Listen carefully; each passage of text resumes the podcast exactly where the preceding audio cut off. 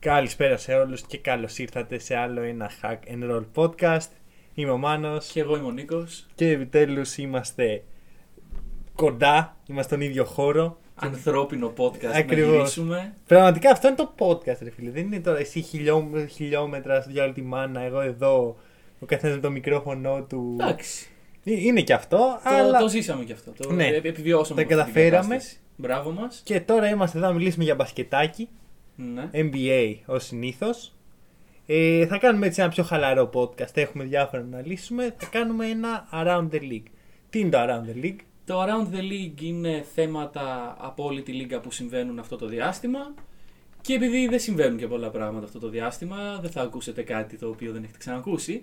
Αλλά βασικά θα σχολιάσουμε μερικά θέματα τα οποία μας κέντρισαν την προσοχή ε, τις τελευταίες μέρες στο NBA και όχι μόνο. θα πω εγώ. Ακριβώς, ακριβώς. Αλλά Λοιπόν, στην Αμερική πάντα. θα σου πω τι μου κέντρισε εμένα την προσοχή αυτόν τον καιρό. Μισό, να ζητήσω συγγνώμη σε όσους ανθρώπους υποσχέθηκα ε, ένα συγκεκριμένο podcast για ελληνικές ομάδες και δεν τήρησα την υπόσχεσή μου. Θα υπάρξει αυτό. Θα Θα υπάρξει. υπάρξει. Θα Θα υπάρξει. υπάρξει. Δεν τήρησα την υπόσχεσή μου, αλλά κάποια στιγμή θα γίνει. Λοιπόν, θα σου πω τι μου τράβηξε εμένα την προσοχή αυτή. Για πες. Game of Zones.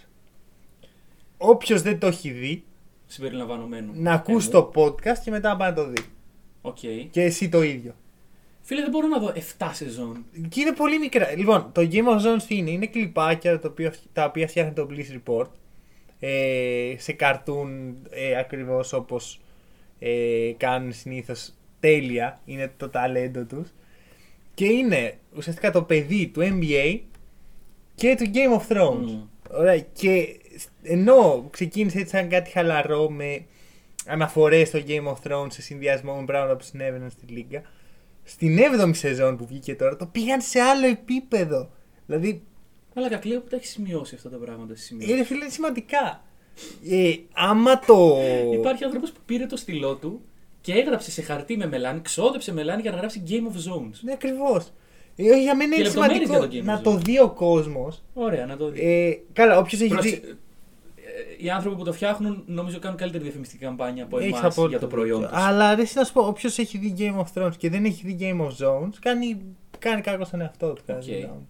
Δεκτό. Και εσύ να κάτσεις να δεις Game of Thrones, να κάτσεις να δεις και Game of Thrones. Καλά, εντάξει, άμα κάτσω να τα δω και τα δύο. Ακριβώς. Ε, είναι άλλη φάση. Ωραία. Θα, θα το καταλάβεις όταν- όταν τα δεις όλα αυτά. Ε, και πάμε τώρα σε κανονικά μπασκετικά πράγματα. Ωραία. Με τι επεισόδιο θα ξεκινήσουμε; Δεν θυμάμαι. Το πώς θα επιστρέψει το NBA και το αν θα επιστρέψει Ωραία. το NBA. Λοιπόν, έχουμε αποφύγει τόσο καιρό λοιπόν να μιλήσουμε για αυτή την παράνοια που επικρατεί στον παγκόσμιο αθλητισμό γενικότερα Μμμ. όσον αφορά τη σχέση κορονοϊού και αθλημάτων όπου αντικειμενικά δεν είναι και η καλύτερη. Αναγκάζει, έχει αναγκάσει όλες τις λίγες να σταματήσουν ε, τις, ε, τους αγώνες αλλά και τις προπονήσεις. Βλέπουμε δηλαδή παίκτες να κάνουν ατομικές προπονήσεις Και αν. και αν. Δηλαδή έχω πολλά παραδείγματα παικτών του NBA που δεν κάνουν ατομική προπόνηση ας πούμε. Μμμ.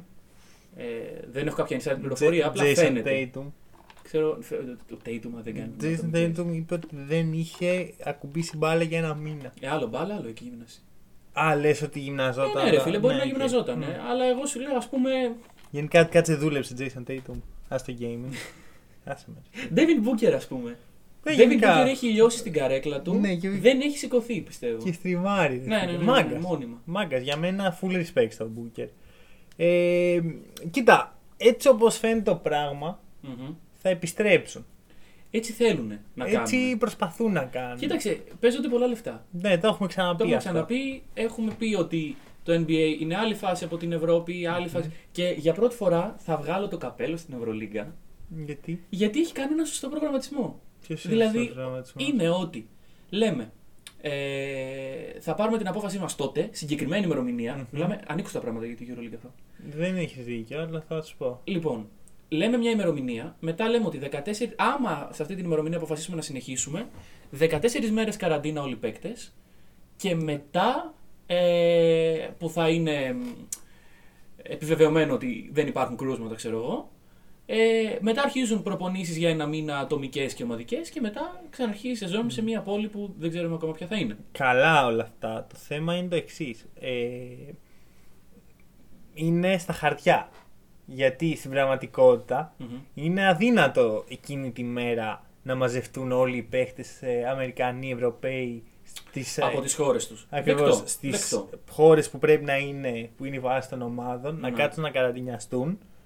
Είναι αδύνατο. Και η EuroLeague έχει κάνει τον προγραμματισμό. Ρε φίλε, εντάξει, μιλάω όμως για την ε, διοργάνωση η οποία πήγε να στείλει τον Ολυμπιακό στη Ρώμη και τον Παναθηναϊκό στην Κωνσταντινούπολη Ναι. όταν πέθαινε κόσμος. Και, άρα κάνει λάθος πράγματα. Ναι, όχι, αλλά μπράβο τους. Εγώ τους το δίνω αυτό. Οκ. Έχουν καταφέρει. Ωραία, δεν είναι το θέμα στη EuroLeague. Όχι, θέλω να σου πω ότι δεν. Εγώ θεωρώ ότι το NBA αυτό που κάνει που από μέρα σε μέρα προσπαθεί να βρει λύσεις. Διάβασα αυτό για την Disneyland. Όχι. Ε, Σκέφτονται να κάνουν, Στο Ορλάντο. να κάνουν, ναι, να κάνουν την Αλήθεια. Disneyland το χώρο. Ω, Ο οποίος- γιατί ο κόσμος δεν σε νοιάζει να έχεις, δεν σε χρεια- όχι, χρειάζεται. δεν σε νοιάζει. Δεν μπορείς να ναι, έχεις. ακριβώς. Οπότε δεν χρειάζεται ένα πολύ μεγάλο γήπεδο ή κάτι τέτοιο. Μμμ, χρειάζεται ναι. ένα παρκέ. Παρκέ έχουμε και στο Νέο Ψυχικό. άμα ναι, θέλεις. γιατί όχι. Ε, εγώ πραγματικά Ε, δεν είναι κακή ιδέα. Γιατί Νέο είναι. Ψυχικό. Η Disneyland. Οκ. Είναι ένας μεγάλος χώρος. Μπορεί να ε, μπουν αρκετοί παίχτες εκεί πέρα. Ναι. Κάτι, κάτι βγαίνει από αυτό. Τώρα, εγώ πιστεύω θα επιστρέψουν ε, ή, ή Las Vegas ή ο, ο καθένας στην, ε, στη, χω- στην πόλη του. Las Vegas δεν θέλω να ξέρω. Νομίζω δεν θα είναι ανοιχτά τα πράγματα του Ναι, Las ποιο- Vegas ποιο που θα Las μπορούν Vegas? να. Πολύ fantasy μα. Ναι, μπαλά για το Las Vegas πολύ Όχι, γενικά θα είναι full ωραία, πιστεύω. Ή καλοκαιράκι, τα έχουμε, τα ναι, έχουμε αλλά αναλύσει πρόσεχε αυτά. με, Εγώ θέλω όμως να γίνουν 82 παιχνίδια. Δεν θα γίνουν αυτά, bro. Θες να παίξεις Ε, fantasy. Θέλω να παίξω fantasy. Ναι, όχι, δεν Ακόμα δεν έχει κυνηγάω, τέτοια. είμαι ζωντανός Ε, θα και σου πω, θέλω. θα παιχτούν όσο λιγότερα γίνεται για να μπούμε στα playoff. Έτσι Μμμ. όπως πιστεύω. Και η, η σκέψη που υπάρχει αυτή τη στιγμή είναι ότι το Δεκέμβρη θα αρχίσει η επόμενη χρονιά. Η οποία θα έχει 82. Η οποία πιθανότατα θα έχει 82 και θα, ήταν- τελειώσει Θα ήταν μια καλή ευκαιρία να Ιούλιο. το αλλάξουν. Τι να ξεκινάει πάντα από Δεκέμβρη. Όχι, να μην Να έχει μειώσει. 82. Μπράβο, και εγώ αυτό σκεφτόμουν. Γιατί Δηλαδή, 82 παιχνίδια σε συμπυκνωμένο χρόνο είναι πολύ, θα είναι καταστροφικό για δηλαδή το ορισμένους NBA παίκτες. τα τελευταία χρόνια προσπαθεί όσο γίνεται να ανοίξει περισσότερο. Μμμ. Και στην τελική να σου πω κάτι. Μέσα σε αυτό το χρονοπρογραμματισμό για την επόμενη σεζόν υπάρχει και η pre-season. Ε, εντάξει, πριν το Δεκέμβρη. Άμα υπάρχει να τη βγάλουμε. Ναι, όχι ρε. Ε, να έλα. γίνουν προπονήσεις και Προπονήσεις, camps. ναι, όχι. Και... Pre-season games εννοώ. Εντάξει, αυτά είναι αστεία ρε τώρα. Δεν Ε, αυτά παίζουν. τα αστεία, εφόσον θέλεις να κάνεις μια σεζόν, άμα θέλεις να κάνεις με 82 παιχνίδια, αυτά τα αστεία δεν τα κάνουν.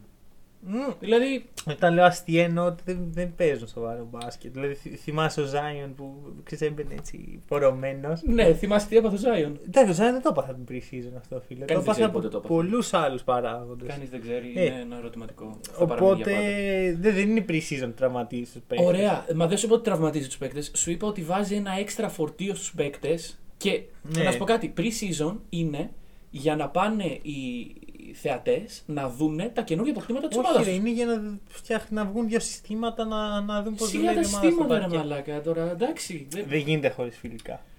Ωραία. Αυτό, δεν είναι όμως αυτό το πρόβλημα. Το πρόβλημα είναι τι θα κάνουμε με τα back to back που θα είναι πάρα πολλά έτσι όπως το έχω σκεφτεί.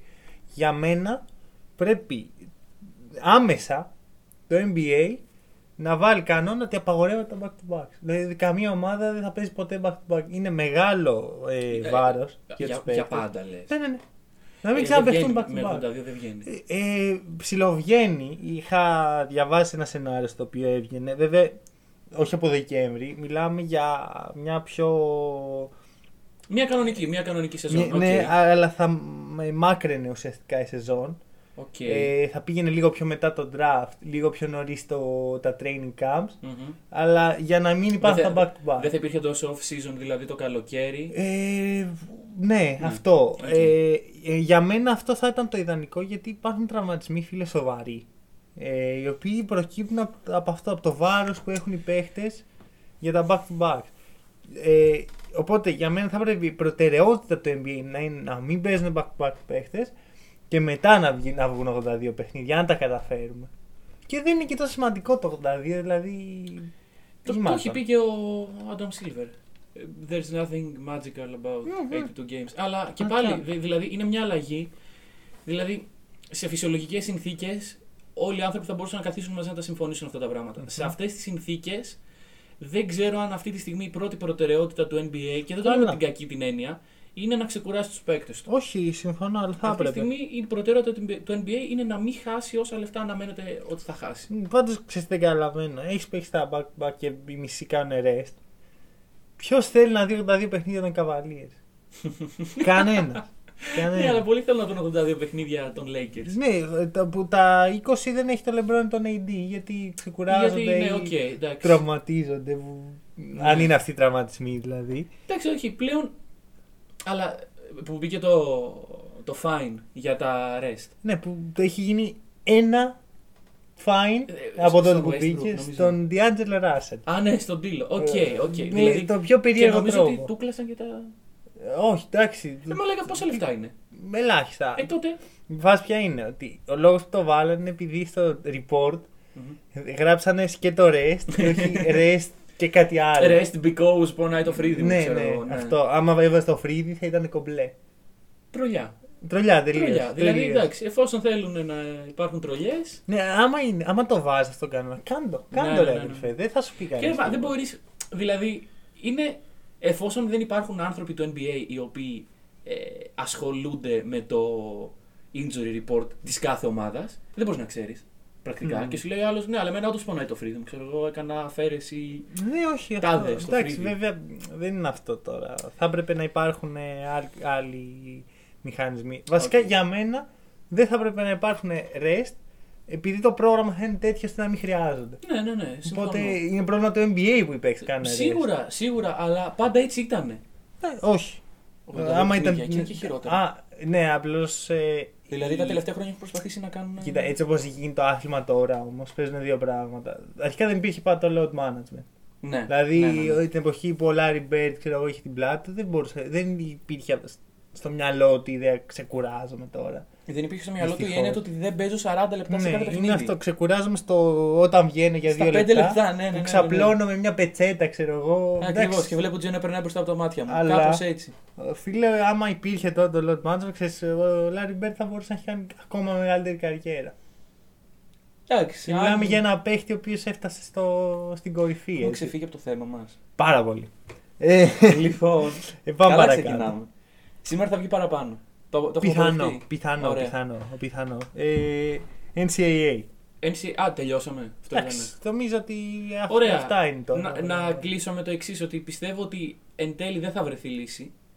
Τι γιατί εννοείς; πρέπει. Δεν δεν θα συνεχιστεί. Όχι, ρε, Θα σου αυτή πω, είναι η πρόβλεψη. Αυτή είναι η πρόβλεψή μου, γιατί πρέπει να συνεργαστούν όλοι οι φορείς. Θα σου Και δεν πω. του βλέπω διατεθειμένους να το κάνουν. Θα σου Δηλαδή, πω, άμα μπορούν οι Άγγλοι στην Premier League που ήδη είναι, κάνουν σωστές κινήσεις προς αυτή την κατεύθυνση, σίγουρα μπορεί το NBA.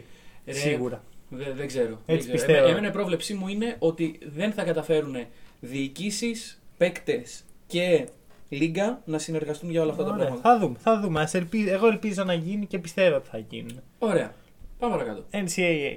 Τι έγινε στο NCAA, για πες μου. Λοιπόν, ε, αυτό είναι, η αλήθεια είναι ένα θέμα που με ενδιαφέρει πάρα πολύ ε, και έτσι ήθελα κάποια στιγμή να το σχολιάσουμε σε ένα pod. Αυτή είναι η τέλεια ευκαιρία. Ε, αρχικά να δώσω λίγο τις περιγραμμές μου. Δεν παρακολουθώ πάρα πολύ κολυγιακό μπάσκετ. Δεν έχω τόσο χρόνο γιατί συνήθως τα παιχνίδια που έχει κολυγιακό μπάσκετ έχει και παιχνίδια NBA. Ναι. Οπότε αν είμαι εξύπνιος τέτοιες ώρες θα δω NBA. Παρ' όλα αυτά. Αντίθετα με τους Αμερικάνους. Οι Αμερικάνοι ξέρεις ότι τι κόσμος πηγαίνει στα κολεγιακά. Καλά, το παιχνίδια. ξέρω. Θα, θα, θα, Χαμός. θα το συζητήσουμε αυτό Ωραία. τώρα. Ε, το θέμα ποιο είναι, ότι με ενδιαφέρει σαν concept. Μ' αρέσει πάρα πολύ η ιδέα του κολεγιακού μπάσκετ. Μμμ. Ε, και εκεί ξεκινάει το πρόβλημα.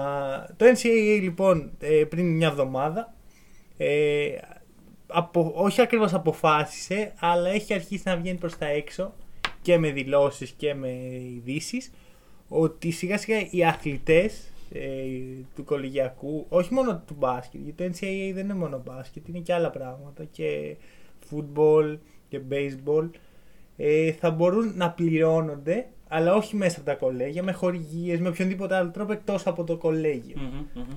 Εντάξει, αυτό είναι μεγάλη αλλαγή. Ναι. Πες μου αρχικά εσύ πώς το βλέπεις. Ε, το βλέπουμε ερωτηματικά γιατί, κοίταξε, ουσιαστικά στο κολέγιο ε, ο λόγος που, μάλλον, με το να μην υπάρχει πληρωμή από τα κολέγια στους παίκτες Ε, το σε ποιο κολέγιο θα πάει το top prospect από το high school είναι ξεκάθαρα δικιά του επιλογή και κανείς δεν μπορεί να κάνει κάτι χρηματικό για να τον επηρεάσει. Είσαι 100% σίγουρος Όχι, για έτσι αυτό σου λέω που ότι είναι οι λες. κανόνες. Ναι. Ωραία, οκ. λοιπόν, αυτοί είναι οι κανόνες. Έτσι θα έπρεπε να είναι. Έτσι θα έπρεπε να είναι. Και τώρα με αυτό το πράγμα, εγώ δεν καταλαβαίνω το εξής. Μπορεί κάποιος να δελεάσει, μάλλον υποσυνείδητα, αν πας στο Duke, έχεις μεγαλύτερη προβολή από ότι αν πας Μμμ. σε ένα μέτριο κολέγιο. Στο state, state Murray. Καλή ώρα. Οκ, ναι. Ε, Το Ja Morant ήταν ναι. εκεί. Λοιπόν, οπότε αυτό δεν είναι σαν να αφήνεις να πληρώνουν τα κολέγια. Ε, Άκου. Ε, είναι λίγο πιο βαθύ το θέμα. Ε, περιγράφει ο Ρικ Πιτίνο στο βιβλίο του. μμμ. Ε, μια πολύ ε, έτσι, μεγάλη. κα- Δεν είναι ακριβώς συνωμοσία, γιατί ξέρεις, δεν είναι πολλοί άνθρωποι που εννοούνται και τα σχετικά. ναι. Αλλά μια κατάσταση η οποία βρίσκεται αυτή τη στιγμή το κολεγιακό μπάσκετ. Τώρα μιλάμε για προ ε, πληρωμών που ακούγονται τώρα. Ότι ουσιαστικά οι εταιρείες αθλητικών παπουτσιών Μμμ. ε, είναι η βάση για να αποφασίζουν οι παίχτες σε ποιο κολέγιο θα πάνε. Δηλαδή, παίζουν σε AAU ομάδες, που το AAU είναι ας πούμε συνοικιακές ομάδες ή της περιοχής, Μμμ. που παίζουν οι παίχτες, οι, κα- οι καλοί των λυκείων εκεί Ναι. και αυτές χρηματοδοτούνται από, ε, από εταιρείες αθλητικών παπουτσιών. Ok. Nike, Adidas και τα σχετικά. Ε, με βάση λοιπόν το ποια ομάδα χρηματοδοτεί το AAU, προς, ε, όχι λάθος, ποια εταιρεία χρηματοδοτεί την AAU ομάδα, Μμμ. οι προπονητές των ομάδων κατευθύνουν Κατευθύνουν τους παίχτες ουσιαστικά, προς ναι, τα ναι. κολέγια που έχουν τις ίδιες εταιρείες από Κατάλαβα. πίσω. Γιατί όλα τα κολέγια έχουν μια εταιρεία που Ναι, τους ρε, εσύ, χρηματοδοτεί. εντάξει, δεν είμαστε. Είμαστε σε Έτσι. μια εποχή όπου το business παίζει μεγάλο ρόλο. Μπράβο. Οπότε έχουμε, ε, παίζει λοιπόν στην επιλογή αυτή, δηλαδή Μμμ. κάθε κολέγιο με βάση το ποια εταιρεία έχει, έχει συγκεκριμένη δεξαμενή παιχτών. Ναι, οκ. Ε, και μετά αυτό εξελίσσεται στους παίχτες να υπογράφουν με αυτές τις εταιρείες όταν μπουν στο NBA. Ωραία. Ή αν μπουν στο NBA. Ωραία. Αλλά το θέμα είναι το εξής τώρα.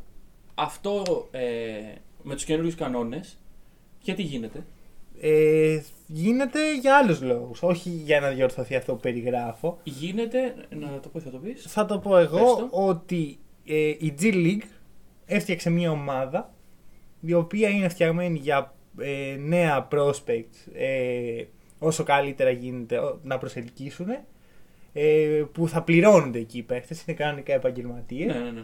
ε, και τα τρία ονόματα που ήδη έχουν υπογράψει στην ομάδα είναι ο Jalen Green, ο Isaiah Todd και ο Daishen Nix. Ok. Αυτοί είναι πολύ καλοί παίχτες, δηλαδή θα είναι πιθανότατα pick ε, στο lottery. Ε, και νιώθουν στο NCAA και απειλή από την Αυστραλία, LaMelo Ball, και απειλή από την Ευρώπη, ε, Killian Hayes. Ε, είναι λοιπόν σε μια κατάσταση στην οποία χάνουν παίχτες από παντού. Μμμ. Ε, οι παίχτες δεν μπορούν να πληρωθούν όσο είναι στις ομάδες. Και γιατί να μην... Γιατί, να, γιατί να πάνε. Γιατί Δηλαδή, να πάνε. Και τα λεφτά που θα πάρουν από τις ομάδες. Και τώρα στην G League ξέρω ότι το συμβόλαιο είναι μισό εκατομμύριο το Max. Ε, το Max ενός σε αυτή τη συγκεκριμένη ομάδα. Αλλά είναι και τα λεφτά από, από τις χορηγίες, φίλε. Γιατί πλέον δεν Σίγουρα. απαγορεύεται. Ναι, ναι, ναι, ναι, ναι, ναι. Είναι πολύ Ο σοβαρό. επαγγελματικό αθλητισμός. Και θα σου πω το εξής. Ε, όταν παλιά ο τρόπος να φανείς ήταν το κολέγιο, πλέον δεν υπάρχει αυτό. Δηλαδή, το scouting έχει ε, εξελιχθεί τόσο που ο άλλος σε όποια γωνιά του πλανήτη και αν παίζει, ε, μπορεί να φανεί και μπορεί να δείξει τις δυνατότητές του. Οπότε το να πας στο κολέγιο. Γιατί, ok, okay, έλεγες ας πούμε ότι πάω στο κολέγιο και με βλέπουν οι scouter, με βλέπει όλος ο κόσμος, γίνομαι γνωστός. Γιατί στην G League δεν μπορείς να γίνεις γνωστός. Ναι, στην μπράβο. Ευρώπη δεν μπορείς να γίνεις γνωστός. Ακριβώς. Μην ξεχνάμε πώς βγήκε ο Ντόντσιτς, ας πούμε. Και τους, πλέον τους παίχτες τους ξέρουμε πιο μικρούς. Δηλαδή Ναι, είναι ναι, στο ναι, ναι, ναι. Λύκειο και ήδη ξέρουμε ότι αυτός έχει το potential να φτάσει στο NBA. Ακριβώς. Ε, επίσης, θα θέσω το εξής ζήτημα. Οι ομάδες βγάζουν λεφτά. Οι, οι κολεγιακές ομάδες. Μιλάμε για απίστευτο Τα revenue. κολεγιακά προγράμματα. Έτσι, Όχι ναι, ομάδες, μπράβο, ωραία. Προγράμματα. Ε, τα οποία πώς βαθμολογούνται ας πούμε στο ranking μεταξύ τους; Ποιο είναι καλύτερο πρόγραμμα; Βάσει τα πόσα λεφτά βγάζουν.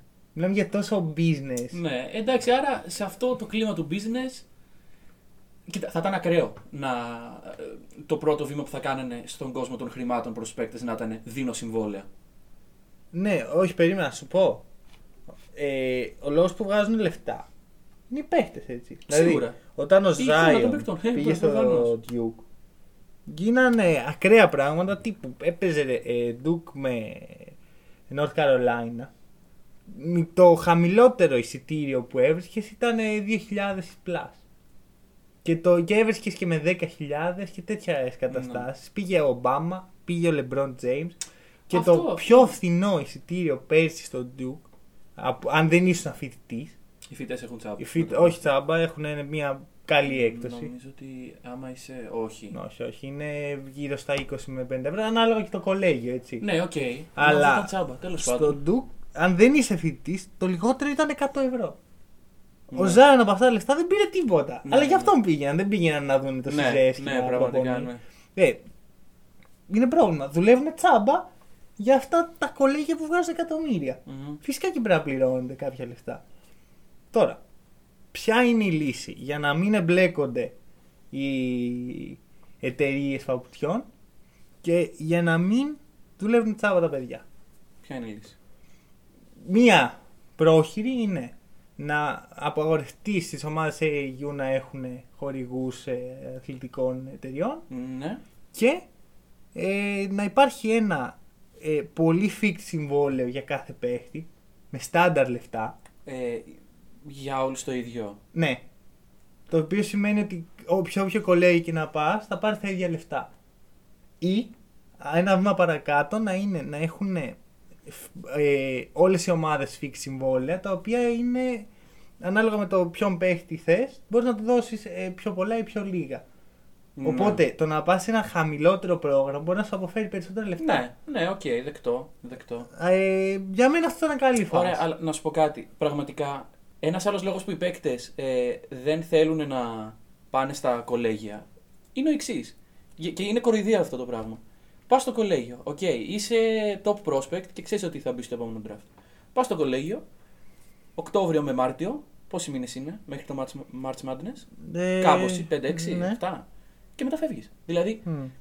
το νόημα του πάω στο κολέγιο, πάω στο πανεπιστήμιο αντίστοιχα, χάνει το νόημά του. Δηλαδή, γιατί πας, πας για να σπουδάσεις, δεν πας για να σπουδάσεις, πας για να παίξεις μπάσκετ. Εφόσον πας για να παίξεις μπάσκετ και εφόσον και στη G League μπορείς να φανείς πλέον το ίδιο Μμ, με ίσως και- το. ίσως και τέτοιο, παραπάνω. ίσως και παραπάνω, γιατί να μην το κάνεις αυτό; Έχεις δηλαδή, δίκιο, έχεις δίκιο.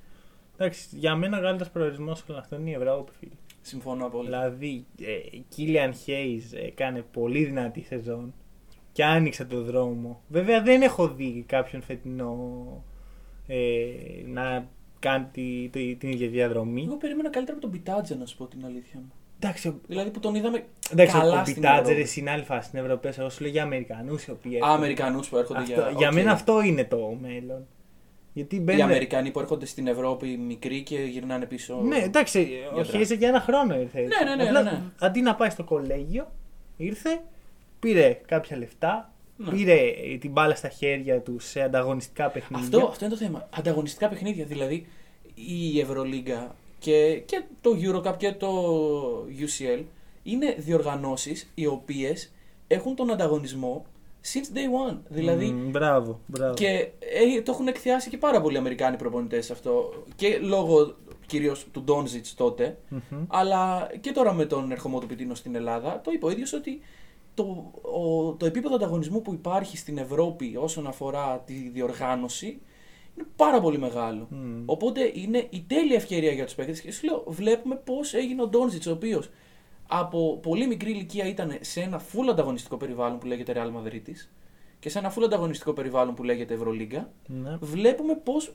έκανε τρομερό adapt, δηλαδή το rookie wall ανεπαίσθητα το χτύπησε. Το rookie wall είναι άλλο πράγμα. Είναι οι, οι rookies οι οποίοι ξέρεις, ξεκινάνε καλά, αλλά μέσα στη χρονιά ναι, το φρικάρουν. ξέρω. Μα αυτό σου λέω ότι εφόσον είχε τις εμπειρίες για το πώς είναι μια Α, ολόκληρη ναι, χρονιά, Δεν είχε τέτοιο θέμα. δεν είχε rookie wall. Εντάξει, είχε κάτι πάρα πολύ μικρό αν θυμάμαι Και ο καλά. Trey Young δεν είχε rookie wall, αλλά Εντάξει. δεν έπαιξε. στην Οκ, Ευρώπη. ναι, δεν, ε, δεν το λέμε αυτή την έννοια ότι μόνο όσοι παίζουν στην Ευρώπη δεν Κοίτα. πάνε rookie wall. Ο Doncic είναι μια κατάσταση η οποία δεν, δεν τη βρίσκεις εύκολα. Ε, τώρα, άλλοι παίχτες Ευρωπαίοι, όπως ας πούμε ο Μπιτάτζε, βλέπεις ότι κάνει πιο δύσκολα adapt. Κοιτάξτε, για, για, είναι και λίγο περίεργο, λίγο περίεργη κατάσταση στο, στην Ινδιάνα. Πάντως ε, για μένα αυτή τη στιγμή οι παίχτες που έρχονται από την Ευρώπη είναι λίγο πιο έτοιμοι. Και θα δούμε τώρα, ε, γιατί και φέτος έχουν γράψει διάφοροι παίχτες στο όνομά τους Ευρωπαίοι. Ε, Ντένι Αντίτσα παράδειγμα. Θα δούμε, θα δούμε. Εγώ έχω πολύ υψηλές προσδοκίες. Άρα τελικά πιστεύεις ότι μεταξύ G League, κολεγίου και Ευρώπης η λύση είναι η Ευρώπη; Πέρα από αυτό, για μένα το κολέγιο πρέπει να βρει λύση για αυτό το πρόβλημα που προανέφερα με τις εταιρείες. Ναι. Πρέπει οι παίχτες να μπορούν να πληρωθούν. Γιατί εγώ σου λέω, πιστεύω ότι αυτά τα παιδιά δεν χρειάζεται να δουλεύουν τσάμπα και καλά για να κρατήσουν το αθλητικό πνεύμα και όλα αυτά. Δεν υπάρχει. Ας το Δεν αποδεχτούμε. ποιο, αυτό Ας το δηλαδή αποδεχτούμε. μιλάμε για εκατομμύρια. Ω. Τι περιμένουν το κολέγιο να μείνει έτσι; Και γενικά το NCAA φημίζεται για την έτσι. ε, λίγο. Είναι λίγο old heads ρε παιδί μου. Ξέρεις, Ναι. Σκέφτονται 50 χρόνια πριν. Ε, Οκ. Εδώ πέρα τα παιδιά να παίξουν μπάσκετ. είναι, είναι αυτό το πράγμα. Ναι, Ε, εντάξει. οπότε πρέπει να βρουν πρώτα μια λύση ώστε οι παίχτες να μπορούν να πληρωθούν. Αλλά συγχρόνως να μην επηρεάζει αυτό τις ομάδες που πηγαίνουν και κάνουν recruit. Μμμ.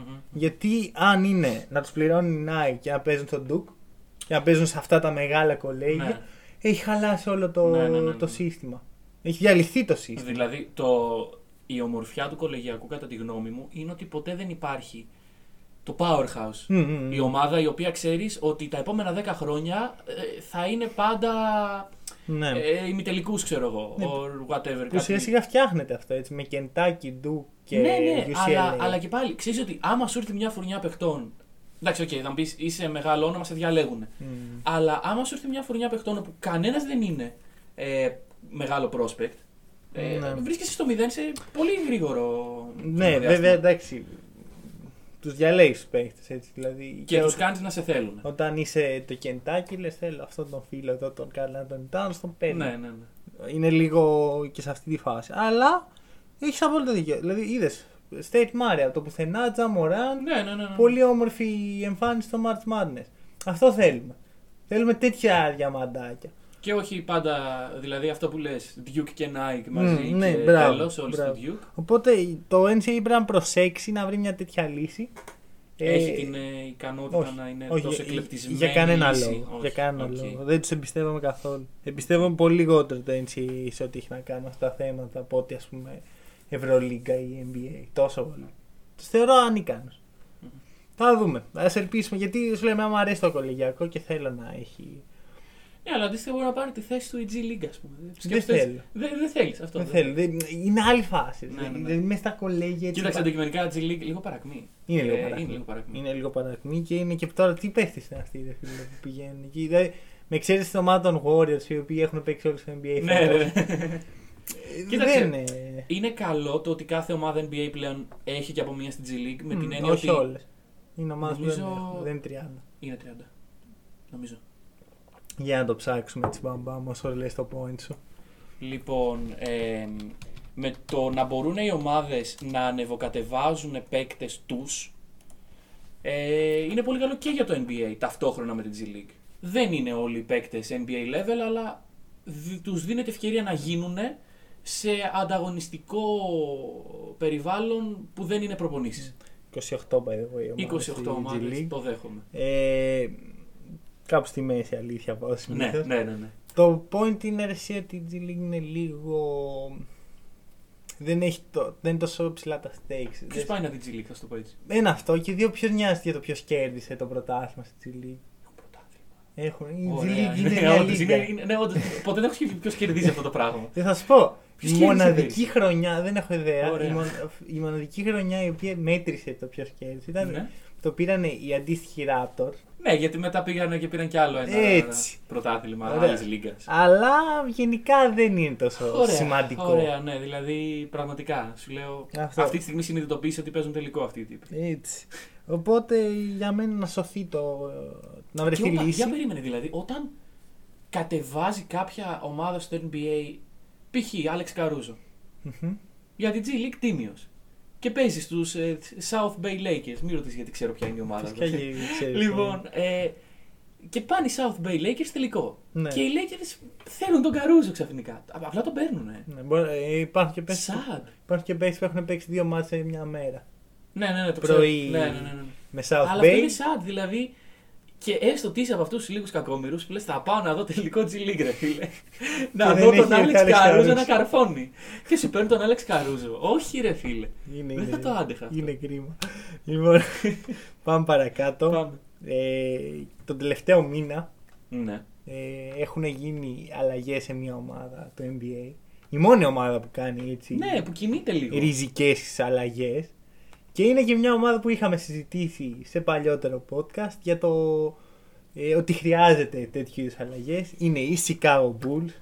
Είμαι ιδιαίτερα χαρούμενος που γίνανε επιτέλους αυτά τα πράγματα. Ωραία. Αν δούμε λίγο μπάσκετ από αυτή την ομάδα.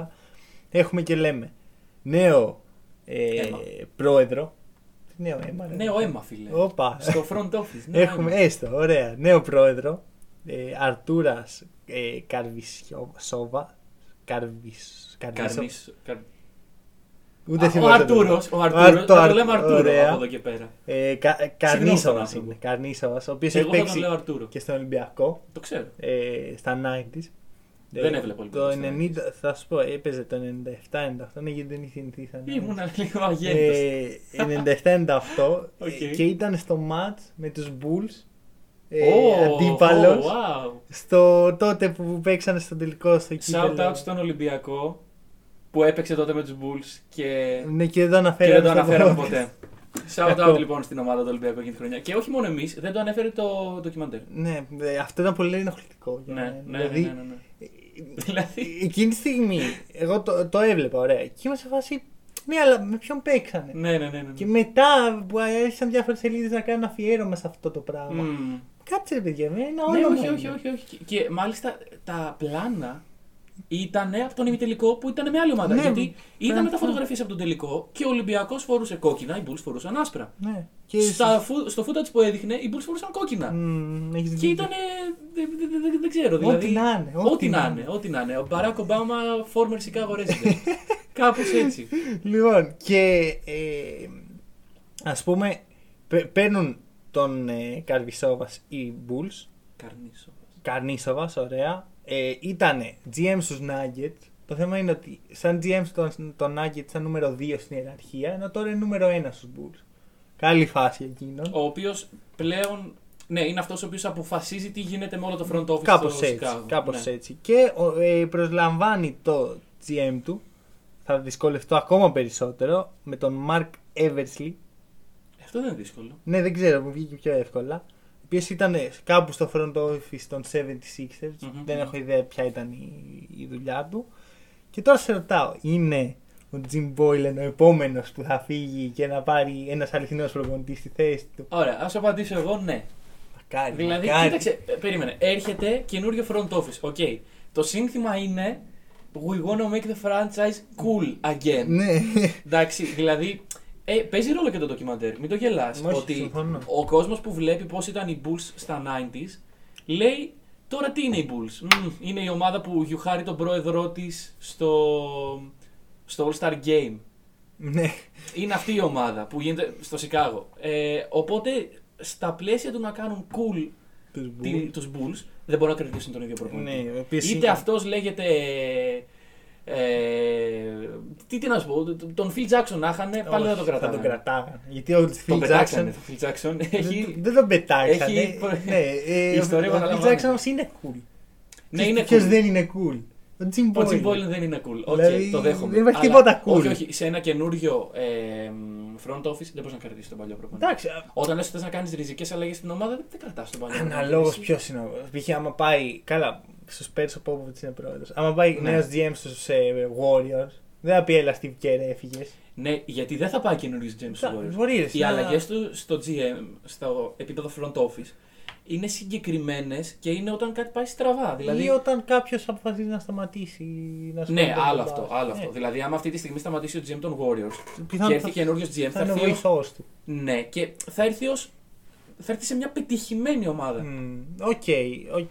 Αλλά Κατάλαβες. η γνώμη μου είναι ότι δεν είναι το πρόβλημα γενικά οι προπονητές με τους νέους GM, είναι ο Boylan. OK, ο Boylan. Πρέπει να Ο φύγει, Boylan. πρέπει. Θες να φύγει ο Boylan. Αυτό. το- το και θέλω καταλαβαίνω. να έρθει ο Kenny Atkinson, το έχω ξαναπεί. Το έχεις είναι ξαναπεί. ο ιδανικός για αυτή τη δουλειά. Να δούμε ωραίο μπάσκετ από Λεβίν και Μάρκανεν. Μμμ. Γενικά. εγώ- Μάρκανεν θα μείνει Ναι, ναι, εγώ πιστεύω. ε, θα- μετά από αυτές τις αλλαγές. Βασικά, πριν σου πω τι πιστεύω, εγώ πες μου τι πιστεύεις εσύ, τι κάνεις. Έστω ότι είσαι εσύ ο Καρνίσοβα. Ωραία. Τι κάνεις σαν κίνηση; Είμαι ο Αρτούρος και κάνω. Εντάξει. Αρτούρας, reference- ρε φίλε. Αρτούρας. Reference στον Αρτούρο από το Κάσατε Παπέλ που για Έτσι. κάποιο λόγο είναι ακόμα ζωντανός. Έτσι. Αρτούρα. Παρακαλώ να. Ναι, ωραία. Ε, τι λέγαμε όμως; Για το τους τι- Bulls. τι θα Λοιπόν, έκανες; είμαι ο Αρτούρος και κάνω τα εξής. Προσπαθώ. Κοίταξε. Το όλο point είναι να κάνεις τους μεγάλους free agents να θέλουν να παίζουν στο Σικάγο. Δηλαδή, Μμμ. αυτό είναι η επιτομή του κάνω το franchise cool. Ναι. Οκ, και το Σικάγο δεν είναι και καμιά μικρή αγορά, είναι μια μεγάλη αγορά που μπορεί να προσελκύσει free agents. Άμα οι free agents δούνε μέλλον σε μια ομάδα. Δηλαδή, άμα εγώ είμαι ο. Άντων όχι ο Davis. AD. Όχι Ε, ο Ο AD. Άντων Ντέιβι, πες το. Άμα είμαι ο Άντωνι Ντέιβι και για κάποιο λόγο θέλω να φύγω από το Λο Άντζελε, που δεν θα φύγω γιατί αγαπάω το Λο Άντζελε και θα μείνω εκεί να πάρουμε 8 δαχτυλίδια. Ναι. Άμα λοιπόν είμαι κάποιος παίκτης, βλέπω σε μια ομάδα, έχει νεαρούς παίκτες, καλά prospects, έχει προοπτικές, έχει... μου, προσφέρει, μου προσφέρει μια ασφάλεια, μου προσφέρει Ναι. το όχι αναγκαστικά τώρα, αλλά σε βάθος χρόνου το να κερδίζω. Δηλαδή, δεν μπορείς δηλαδή αυτή τη στιγμή να βγουν οι Bulls στη free agency και να τρέξουν όλοι οι free agents γύρω Ναι, τους. ναι, έχεις δίκιο. Βέβαια, αν ήμουν AD, θα το σκεφτόμουν. θα το σκεφτόμουν. Εντάξει, Δεν ο, θα AD, πήγαινα. ο AD είναι ειδική περίπτωση γιατί Ναι. είναι και native ε, Chicago. Μπράβο, γι' αυτό ακριβώς. Ναι. θα είναι ο νέος ήρωας του Σικάγο. Ναι. Θα έχει ε, Μάρκαν Λεβίνη, οι οποίοι για μένα είναι δύο αξιοπρεπέστατοι παίχτε, οι οποίοι μπορούν να είναι. Θα παίζει στο 5. Δεύτερος τρίτος, ναι, Ωραία. έτσι αντρικά. Αντρικά. Ή να πάει ο Μάρκαν στο 5. Δεν, μα- δεν μας πειράζει. Καθόλου αντρικό. Εξίσου Ο αντρικό. Μάρκανεν στο Όχι, 5 καθόλου αντρικό. Εξίσου αντρικό. Άμα βάλει λίγο μη. Κάτι γίνεται. Είναι ο Μάρκανεν. Γιατί όχι, φίλε, πολύ δυνατό. Ωραία. Εγώ, σου- εγώ τον Μάρκαν τον πιστεύω οριακά πιο πολύ και από τον Μπορζίνγκη. Γιατί δεν έχει. Και οι δύο κάναν κακή χρονιά φέτος και τους δύο τους Ναι. είχα και τους δύο τους μετάνιωσα. Εντάξει, ο Μπορζίνγκη ανέβηκε πάρα πολύ. Πορζίνγκης ανέβηκε με το που τον έκανα trade. Μαγκιά του. Έτσι πάει. Αλλά ε, Πορζίνγκης ε, ήταν σε, ένα, σε μια πολύ καλή κατάσταση για εκείνον. Ναι, ναι, ναι. ναι, ναι. Ε, και δεν είναι ότι έκανε απίστευτη χρονιά. Καλή κατάσταση είναι ότι έφυγε από τους Knicks. Όχι, καλή κατάσταση είναι ότι έχει τον Ντόν στη δίπλα του Μμμ. και ότι έχει μια προπονητάρα στον πάγκο. Ναι, ναι, ναι. ναι. Ε, ο Μάρκανεν έχει. Το αντίστοιχο Ντόνσι του είναι ο Λεβίν, ο οποίος εγώ τον, Μεχ, τον εντάξει. γουστάρω πάρα πολύ. Όχι, αλλά πά- πάρα πολύ καλός. δεν είναι ο playmaker που είναι ο Λούκα Ντόνσιτ. Ναι. Και στον πάγκο τώρα μην τα ξαναλέμε. ναι, ναι, ναι, ωραία. Άρα, Δεν συμπαθεί τον Jim Boylan. Rick Carlisle και άλλο Jim Boylan. Οπότε θεωρώ ότι το potential του Μάρκανεν είναι πολύ ψηλό αυτή τη στιγμή. Ωραία. Άρα, εσύ θεωρείς ότι λόγω των αλλαγών στο front office ο Μάρκανεν μένει. Ε, Άρα χτίζουμε από ναι, εκεί. ναι, ναι, Χτίζουμε ναι, με και- Μάρκανεν. Και LaVine. Και LaVine. OK. Έτσι. Και, Και άμα. πετάμε όλα τα άλλα τα σκουπίδια, ξέρω εγώ. Εντάξει, σκουπίδια, ρε φίλε. Ας πούμε, για Συγγνώμη για τους ρολίστες παίκτες που υπάρχουν παίχτες. Δηλαδή, Ναι, ναι, Wendell ναι. Carter, ωραίος. Συμπαθώ. Ε, K- Chris Dunn για backup και άμυνα, ωραίος. Σατοράνσκι για πάγκο, ωραίος. Χρειαζόμαστε ένα σοβαρό point guard έτσι ανθρώπινο. Να πάει ο LaVine στο 2. Ο LaVine σίγουρα στο 2. Ναι. Ε, και βλέπουμε ρε παιδί μου, θα υπάρξει, θα έχουν και ένα όχι πολύ ψηλό αλλά αξιοπρεπές pick. Πιθανότατα όταν γίνει το draft, το οποίο και αυτό πήγε πιο. Με, μετατέθηκε πιο ναι, μετά. λογικό. Ε, και θα γενικά να χτίσουμε σιγά Ναι, σιγά. ναι, ναι. Εγώ πιστεύω ότι αυτός ο κορμός έχει το potential και δεν έχουν και αυτό το super duper star mentality. Πρέπει να φύγω να κερδίσω αύριο. Ναι, Οπότε θα αλλά παραμείνουν. έχουν το... οι Bulls έχουν το άγχος. Γιατί να Εντάξει. έχουν το άγχος; Το άγχος της μετά Jordan εποχής, Εντάξει. η οποία διαρκεί ακόμα. Δηλαδή, Ναι. όταν σκέφτεσαι ότι ένα franchise είναι κολλημένο 20 χρόνια μετά, προσπαθώντας να βρει τον νέο Jordan, Και να και γυρίζει ντοκιμαντέρια. και αυτό. γυρίζει ντοκιμαντέρ για να πείσει τον κόσμο ότι είναι ακόμα έτσι. Ναι. Δηλαδή, οι Bulls πρέπει να προχωρήσουν και Όχι, μαγιά τους να το μα- μα καταφέρουν αυτό. προχωράνε. Ξέρεις κάτι, το rebuild δεν θα γίνει πο- ποτέ από εδώ. Ωραία, μα πρόσεξε. Μέχρι πρώτον GM ήταν ο Πάξον. Ναι. δηλαδή, ισχύει. ο οποίος ήταν, μόλις έφυγε ο Τζέρι Κράους, ανέλαβε. Μμ, Όχι. Ήτανε, ήτανε μετά. Ήταν από το 2003.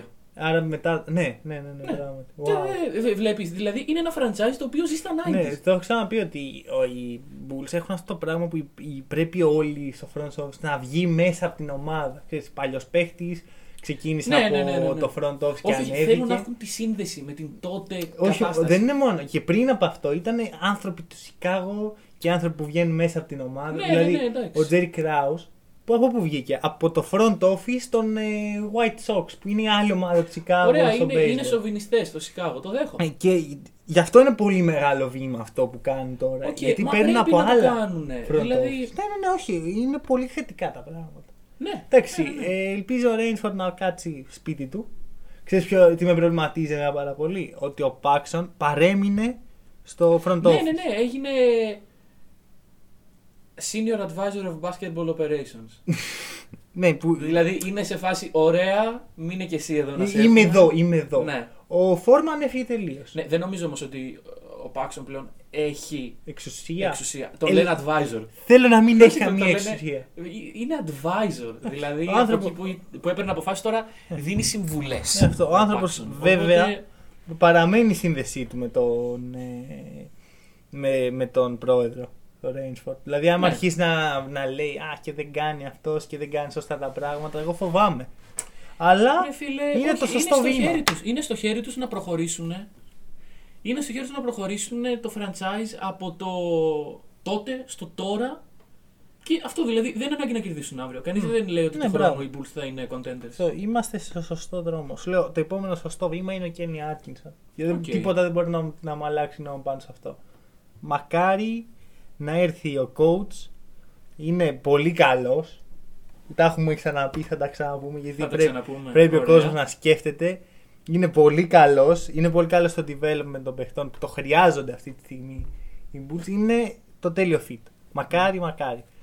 Και Παρ' όλα αυτά έχουν πει καλά λόγια οι καινούργοι τέτοιοι για τον Boylan. Boylan. Εντάξει, τι θα πούνε, ότι είναι ένας ε, καραγκιόζης. Ε, κοίταξε, άμα θέλεις να τον διώξεις και έρχεσαι με αυτό το mentality, δεν τον λες καραγκιόζη, Ναι. αλλά δεν του πλέξεις και το εγκόμιο. Ε, εντάξει. Εντάξει, του. Ε, ωραία. Τον Τι- διώχνει. Τον διώχνει. Απλά τον διώχνει. Καλησπέρα, Μη μου- φεύγετε. μη Ωραία, με ναι. προβληματίζεις. Δεν σε προβληματίζω, συγγνώμη, συγγνώμη. Ωραία. Θα φύγει. Ηρέμησε, Μανώλη θα φύγει Ωραία. ο Μπόιλεν από εκεί. Ε, παρακάτω, παραμένουμε στο Σικάγο. Παραμένω στο Σικάγο. Οκ, Ωραία. καλό connection. Και θα, το main event του, της βραδιάς. Ήρθε η ώρα να μιλήσουμε για Last Dance. Έτσι. Α μιλήσουμε. Δεν μιλήσαμε την προηγούμενη Ωραία, εβδομάδα. τα- Μην μιλήσουμε για το γιατί δεν μιλήσουμε. Εντάξει, Αυτή κοίτα, την εβδομάδα εγώ είμαι έτοιμος. συμφωνούμε ότι δεν υπάρχει τίποτα το οποίο μπορούμε να πούμε για το Rodman που θα παραμείνει στα όρια του podcast. Οπότε ας μην μιλήσουμε καθόλου. Στα χρονικά όρια του podcast. ή Όχι, στα ναι, όρια- στα- γενικά, στα χρονικά και γενικά. Είναι Στα ένα ηθικά. podcast μόνο. Στα Όχι, ηθικά. είναι ένα podcast μόνο στο Οκ, Dennis οκ. Rodman. Που του Θα γίνει κάποια αξίζει. στιγμή ένα podcast; Ελπίζω πως ναι. Οκ. Ή θα στο βάλουμε στο... σαν πλάνο. Οπότε δεν ασχολούμαστε με τον Ρόντμαν. Ωραία. Πάμε λοιπόν στο τέταρτο επεισόδιο. Όπου λίγο. ήταν ο Ρόντμαν. Όπου ήταν και ο Rodman εκεί. Όχι, ήταν το επεισόδιο αφιερωμένο στο Phil Jackson. ναι. Και είναι το προσωπικό που μέχρι τώρα αγαπημένο μου. Οκ. Ε, για ένα και μόνο λόγο. Έγινε η αναφορά που έπρεπε να γίνει στο Triangle Offense Μμμ. και στο πώς το Hero Ball δεν μπορεί να ξεπεράσει τα συστήματα και τη- το πραγματικό Και το μπάσκετ. πόσο ο Τζόρνταν είχε την λογική μέσα του για να το αποδεχτεί αυτό. Μμ, κοίτα. Δεν το αποδέχτηκε Ε, αμέσως. ε, εντάξει. Είπε. Δεν το αποδέχτηκε, αλλά Δεν γούσταρε γιατί ο Phil Jackson πήρε την μπάλα από τα χέρια του. και την έδωσε σε άλλο. Αλλά επειδή ο Τζόρνταν είναι αυτός που είναι και το μόνο που τον νοιάζει δηλαδή να κερδίσει, Ακριβώς. κατάλαβε ότι μπορεί να κερδίσει έτσι. Όπως κατάλαβε κάποια στιγμή ότι το να δώσει την μπάλα στον Τζον Πάξον. Ο οποίος θα- Είναι καλή ιδέα. Ναι. Για να βάλει ένα κρίσιμο τρίποντο. Ακριβώς. Για να είναι GM όχι, αλλά για να βάλει τρίποντο είναι ό,τι καλύτερο. Ναι. Δηλαδή αυτά τα πράγματα που τα αποδέχτηκε εν τέλει ο Τζόρνταν, που είναι πράγματα που δεν μπορεί να αποδεχτεί ο Λεμπρόν, ας πούμε. Ναι. Να βεν- ε, έριξα και εγώ το τυράκι Εντάξει, στη σύγκριση. ε, ε, Μπράβο, Μανώλη. Λοιπόν, εντάξει, όχι, είμαστε σε άλλη εποχή. Μη συγκρίνουμε. Ε, Όχι, συγκρίνουμε. Όπα, όπα. Εδώ, άμα είναι να συγκρίνεις κάτι, εγώ δεν θα συγκρίνω ποτέ ποιος είναι μεγαλύτερος παίχτης και ποιος είναι καλύτερος. Θα συγκρίνω όμως το ποιος συμπεριφέρεται καλύτερα Ωραία. ε, και ο Τζόρνταν φίλε έκανε μεγάλη μαγιά εκεί. Ε, που έβγαλε α- από το μυαλό του ότι αυτός ο προπονητής που με εμπιστεύεται 100% είναι αυτός που πρέπει να είναι ο προπονητής μου και είπε ότι θα πορευτώ με αυτό που θα με κάνει να κερδίσω. Ναι, ναι, ναι. Μαγιά. Μαγκιά του. Γιατί να αναφερθούμε στον προηγούμενο προπονητή, ο οποίος ήταν η λογική του Jordan, πάρ την μπάλα. αγόρι Ναι, μου. ναι, ναι. Το έχεις γενικά. Μόνος σου, ξέρω Ε, εγώ. Ο οποίος δεν πάω θα το ονομάω τώρα για κάποιο λόγο, αλλά είδες το σημείο που ήταν ιδρωμένο μετά το μάτι. Ε, τι, τι να σου πω τώρα. Απίστευτος. Δηλαδή, ο άνθρωπος το ζούσε μέχρι τελευταία ε, Μάγκας. στάλια υδρότα, πραγματικά. Μάγκας, μάγκας. Ε, Θύμισε και, ο Μπράντοβιτς. και φυσικά η αναφορά στον ε, Tex Winter, τον ε, έτσι, αυτός που ανέπτυξε το Triangle Offen, να κάνουμε και εμείς την αναφορά στο Sam Berry, ο άνθρωπος ο οποίος έφτιαξε το Triangle Offen και ήταν παίχτης στο Tex Winter για να το δει και να το αναπτύξει και φυσικά ο Phil Jackson το, το Τελειοποίησε. χρησιμοποίησε και, Και το το τελειοποίησε. τελειοποίησε. Κοίτα, δεν το τελειοποίησε αυτός γιατί πάντα είχε δίπλα από τον Tex Winter δηλαδή και στους Ναι, ναι, ναι. ε, Bulls και στους Lakers. Μμ. Ήταν Phil Jackson και Tex Ναι, Winter. αλλά ήταν η, νο... ήταν η ομάδα του Phil Jackson. Ναι, ναι, ναι, αυτό. Ήταν αυτός που το έ- έβαλε σε εφαρμογή Ωραία, και ωραία. δούλεψε. Μαγιά. Και δούλεψε ε, σε μεγάλη επιτυχία. Πολύ μπροστά από Μμμ, μμμ. πολλούς άλλους ε, προπονητές τότε. Δηλαδή, εντάξει, πέρα από τους Celtics οι οποίοι ξεκίνησαν αυτή την ιδέα του ομαδικού μπάσκετ Ναι. και τους Showtime Lakers οι οποίοι είχαν ένα άλλο είδους συστήματος, ήταν λίγο πιο free for all, αλλά αυτό το κάνουμε τακτικές, ε, με Δουλεύω ball πάνω σε movement, αυτό, ναι.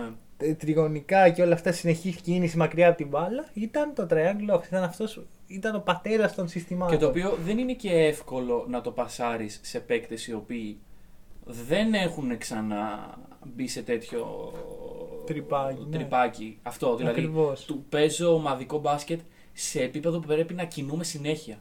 Μμμ. Δηλαδή αυτό ήταν Μμμ. πολύ μεγάλη αλλαγή. Γιατί όταν ας πούμε έπαιζε Άιζο ο Χ παίκτης, οι άλλοι τέσσερις, εντάξει, δεν έκαναν και καμιά τρελή κίνηση. Δεν σου λέω ότι υπήρχε Ναι. στατικότητα σε όλο το NBA και Ναι. τότε ανακαλύψαν τον τροχό. Αλλά αυτό το να κινούνται όλοι οι παίκτες έτσι ώστε να σχηματίζουν τα Τριγωνάκια. τριγωνάκια ήταν ευφυέ Μμ, για την α- ε, περίοδο. ακριβώς. Και οι παίκτες έκαναν τρελό adapt. Δεν ξέρω πόσο ξύλο φάγανε από το Phil Jackson για να κάνουν adapt. αλλά εν τέλει κάνανε. Βασικά νομίζω ότι πέρα από το ξύλο ήταν η έμπνευση, ρε φίλε. Αυτό γουστάρω εγώ στο φιλ εκείνης της περίοδου. Είναι αυτό που δεν μπόρεσε να δώσει στου Knicks. Τους έμπνευσε, τους είπε παιδιά, Είναι έπνευση. Νέστο. τους τους έδειξε για ποιο λόγο πρέπει να το αξίζει να το, να το Μμ. δοκιμάσουν. Ναι. Αυτά για το τέταρτο και πάμε στα επεισόδια αυτής της εβδομάδας. Ωραία, τι έγινε αυτή τη βδομάδα; Ε, είχαμε ένα πέμπτο επεισόδιο το οποίο ήταν το, το ονό μας podcast σε επεισόδιο, δηλαδή να ήταν έτσι around the Ναι, ναι, ναι, ναι. situation, γιατί μίλησε για πάρα πολλά θέματα. Και εντάξει, ξεκινάει και εκεί. Εγώ έχω ανατριχιάσει ολόκληρο Ναι. με τον Κόμπι. Spoiler από εδώ και πέρα. Ναι, ναι, ε, spoiler για το. Αρχικά να τα δείτε, spoiler review να τα δείτε, ήταν πάρα πολύ ωραία. Ναι, ναι, άμα ναι, δεν έχετε πάρα δει. πολύ ωραίο ε, ντοκιμαντέρ απίστευτο. Ναι, και μετά να επιστρέψετε εδώ να ακούσετε Ωραία. τις απόψεις μας και, τα- και το expose που θα κάνουμε στην Nike. Θα κάνουμε expose στην Nike, okay. Λοιπόν, ε, Κόμπι λοιπόν. Κόμπι λέει πράγματα τα οποία ήταν. ε, Δηλαδή, Κάνει μόνο, την και μόνο, υπόκλησή του. μόνο και μόνο η παρουσία του Κόμπι ήταν ανατριχιαστική. Με αλλά, το αυτά τον είδα, που ρε. είπε, αλλά αυτά που είπε ήταν. ε, Εντάξει, Ήταν αλλού, Ήταν δηλαδή- τα πράγματα που θα έλεγε ο Κόμπι. Ναι, για τον ναι, Jordan. ναι, ναι, ναι, ναι, ναι. Λοιπόν, αρχικά να πούμε ότι ο Τζόρνταν είναι το πρώτο του Κόμπι, ήταν, είναι αυτό. Το, ήθελε να μοιάσει. Στον- Έχει υποθεί και από τον ίδιο τον Τζόρνταν στη συνέντευξη. Δηλαδή, εγώ ό,τι άκουσα από τον Κόμπι, το έχω ακούσει από τον Τζόρνταν στο event που είχε γίνει Ναι. τότε με το θάνατο του Κόμπι στο Staples Center. Μπράβο, ακριβώς. Ακριβώς. Ήταν, ήταν η ίδια συνέντευξη από δύο διαφορετικές μεριές που λέγανε το ίδιο πράγμα. Ναι. Μου έπαι, με έπαιρνε τηλέφωνο 3 ώρα το βράδυ, τον έπαιρνε τηλέφωνο 3 ώρα το βράδυ. Ε, ήταν αυτό το πράγμα και. Εντάξει, το, το πολύ ωραίο connection Ναι, που ναι, έχουν ναι, ναι. μεταξύ τους αυτοί οι δύο. Το οποίο πάλι θα βάλω το LeBron συζήτηση. Δεν το έχει ο Τζόρνταν με τον LeBron, θεωρώ. Όχι, όχι, όχι. όχι δεν το Γιατί έχει. ο LeBron δεν είναι. Ξέρεις, ε, δεν βάζει τον Τζόρνταν πάνω από τον ίδιο τον εαυτό του. Όπως ο Κόμπι είπε, α, μην με συγκρίνετε, γιατί αν Ναι, δεν υπάρχει αν- Μάικλ ναι. Τζόρνταν, δεν έχω πέντε δαχτυλίδια. Ναι, ναι, ναι. Αυτό φίλε είναι ε, υπέρτατο πράγμα. Είναι η ultimate υπόκληση στο πρότυπό σου. Πραγματικά. Δηλαδή, αναγνωρίζεις ότι είσαι ένας απίστευτος παίκτης, Ναι. αλλά χωρίς αυτόν τον άνθρωπο να σε εμπνεύσει και να σε βάλει στην όλη φάση της λίγα και στο mentality. Γιατί Μμμ. το συζητήσαμε και την προηγούμενη φορά. Mamba mentality που επικρατεί πλέον έχει ξεκινήσει από τον Jordan και το βλέπουμε να συμβαίνει στα επεισόδια τα οποία βλέπουμε κάθε εβδομάδα. Το work ethic του Jordan που ήταν πολύ μπροστά για την εποχή του Ναι. πολύ μπροστά. Και το βλέπουμε αυτό να το μεταδίδει στον Κόμπι ο οποίος Κόμπι πλέον το έχει μεταδώσει σε όλη τη λίγα. αυτή τη Ακριβώς, στιγμή. ακριβώς, ακριβώς. Ε, οπότε έχουμε αυτό. Ε, γενικά ήταν πολύ ωραία, πολύ ωραία αρχή. Ναι. Και μετά μπαίνουμε στο, έτσι, στο θέμα με, τη, με τα Air Jordan και την Nike. Έλα, expose, πάμε. Expose, Πρώτη ναι. εδώ. Δεν όχι Όχι. πρώτη εδώ, και εμείς σε, σε βίντεο και σε. δεν άρθρο κάναμε βίντεο. έρευνα στα. Το θέμα ποιο είναι. Ε, Η Nike έβγαλε λεφτά από τον Jordan. Έλα. Και βγάζει ακόμα. Και θα βγάζει για πάντα πιστεύω. Ή- να ναι, έχει λεφτά του ναι, Jordan. ναι, ναι. Είπε το, είπε, είπανε και το απίστευτο νούμερο ότι περίμεναν 3 εκατομμύρια σε 4 χρόνια. Εντάξει, αυτό δεν ξέρω κατά πώς το πιστεύω. Και βγάλανε 126 σε ένα. Να πρόσεξε, χρόνο. τα sneakers τότε δεν ήταν. Ναι, δεν έτσι ήταν ξεκίνησε. Αυτό. Ναι, Δεν- έτσι πραγματικά, ξεκίνησε Αλλά το... τα, τα expectations. μπο- Το πιστεύω ότι ήταν 3 Μπορεί, εκατομμύρια μπορεί. για 4 χρόνια γιατί δεν ξέρανε τι είναι αυτό και δεν ξέρανε τι να περιμένουν. Μμ, Οκ, Οπότε σύμφωνα. σου λέει ο άλλος, εντάξει, ξέρω εγώ κομπλέ θα είμαι αν αυτό το πράγμα το καινούριο εγχείρημα που κάνουμε. Γιατί η Nike για πρώτη φορά ε, έκανε, έδωσε έμφαση στα μπασκετικά παπούτσια. Ναι. Αν αυτό το καινούριο εγχείρημα που κάνουμε πάει καλά, πιστεύουμε ότι θα βγάλουμε 3 εκατομμύρια στα επόμενα 4 χρόνια. Πολύ Ας- καλό projection. Ναι, ε, θα σου πω το εξής. Ε, η Nike όταν υπογράφει το Jordan φτιάχνει κάτι το οποίο δεν υπήρχε. Δηλαδή το, τα Jordan 1 που τα έχουμε δει, ε, τα One που τα έχουμε δει και είναι έτσι πάρα πολύ όμορφα παπούτσια, ακόμα και σήμερα δηλαδή. Jordan 1 αυτό είναι το, το, το go-to παπούτσι της Ναι. Nike. Ε, το φτιάχνει, είναι σαν, ο- σαν τίποτα άλλο. Δεν μοιάζει με κανένα παπούτσι. είναι Ναι, ναι, ναι. πολύ όμορφο και διαφορετικό σχέση με αυτά που έχουμε δει μέχρι τότε. Ε, και εκεί ξεκινάει η διαφορά με ένα ε, market- ε, marketing trick που κάνουν Μμμ. ε, στο οποίο ουσιαστικά πασάνε στον κόσμο ότι παιδιά αυτό δεν το λέει ντοκιμαντέρ, το, το κοιτάξαμε μετά.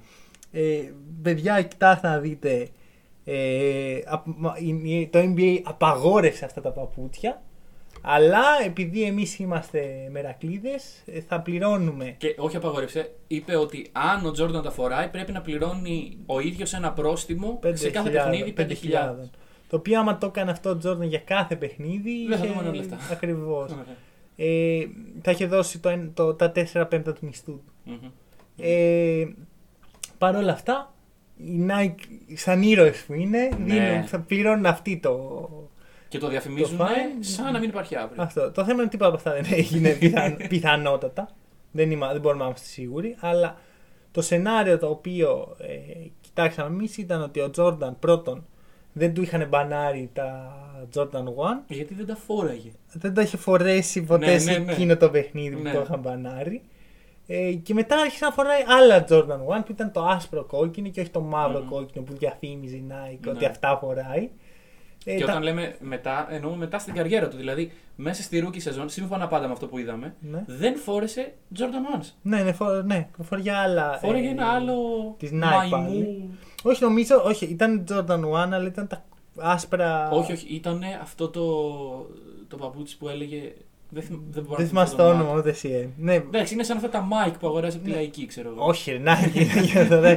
το, το point είναι, ρε παιδί μου, ότι εν τέλει ε, ήταν πολύ έξυπνο τρίκ, γιατί ξέρεις, α- αρχίσαν να, λέει, να πηγαίνουν ενάντια στο NBA και όλα αυτά τα ναι, οποία ναι, ναι. πουλάνε. Ναι. Και μιλάμε για μια εποχή που έχουμε τον Larry Bird και τον Magic Johnson να τραγουδάνε χαρωποί πάνω από Converse. παπούτσια Converse. Εντάξει, αυτό τι ήταν. Τέλειο βίντεο. Τέλειο. Απέσιο Το βάζω βίντεο. για ringtone, ας πούμε. Εγώ το. Τον Larry Bird να λέει αυτό το πράγμα. Έτσι χαμογελαστός. Και μόνο να- και Γιατί μόνο να- χαμογελάει; Μόνο που το ακούω, δηλαδή, αν το άκουγα για ringtone, θα σκεφτόμουν τον Larry Bird με το MVP στο χέρι να τραγουδάει. Έχω δει τον Larry Bird να χαμογελάει σε Μμμ. αυτό το ντοκιμαντέρ περισσότερες φορές από όσο τον έχω δει σε οποιοδήποτε. Ναι, όντως. σε όλη μου τη ζωή, σε Γιατί βίντεο. τόσο και τα χαρούμενος σχετικά. είναι. Δεν καταλαβαίνω. Νομίζω ο Larry Bird δεν ήταν κανένας έτσι πολύ χαρούμενος. Ναι, ναι, ναι. Ήταν ένας τύπος, ήταν σκληροτράχυλος, τραστόκερ. Ναι. Ε, ο Τζόρνταν, το οποίο ούτε αυτό μας το λένε ποτέ, αλλά είχε πει ότι οι δύο πιο βρώμικοι παίχτε στο NBA είναι ο Bill Lambert και ο Larry Larry Bird. Bird. Δεν Ναι. είναι ότι ήταν, ε, ξέρεις... ε, Άγιος και κρατά το αυτό, MVP. Αλλά και για κάποιο τραγουδάει λόγο τον είναι ότι Bird. ήταν χαμογελαστός. Δεν ξέρω, ρε φίλε, τι να σου πω. Και αγκαλίτσε με τον Τζόρνταν. Τι είναι αυτά τα πράγματα. Τέλος Τι να πάντων. σου πω. Ε, εντάξει, πάντως η αυτοκρατορία που έχει χτίσει Nike και Jordan είναι το λιγότερο εντυπωσιακή θα πω. Ναι, ναι. Και άμα θες τη γνώμη μου, βγάζουν και τα πιο ωραία παπούτσια. Sad reacts για την Adidas. Καλά. Ναι. Αν και να σου πω κάτι, εγώ ε, το έχουμε ξανασυζητήσει σε μαγαζί της Nike ότι δεν μου αρέσουν τα, τα μπασκετικά της Nike. Τα Αλήθεια. σημερινά μπασκετικά της Ναι, Nike. είναι λίγο περίεργο. Γιατί έχουν αυτό το ύφασμα. ύφασμα. Είναι αυτό το περίεργο το. Ε, με τις τρύπες. Πραγματικά μου έχει σκιστεί η παπούτσι επειδή κάποιος με πάτησε σε αγώνα με αυτό το πράγμα. Καλά. Εντάξει. Οπότε δηλαδή.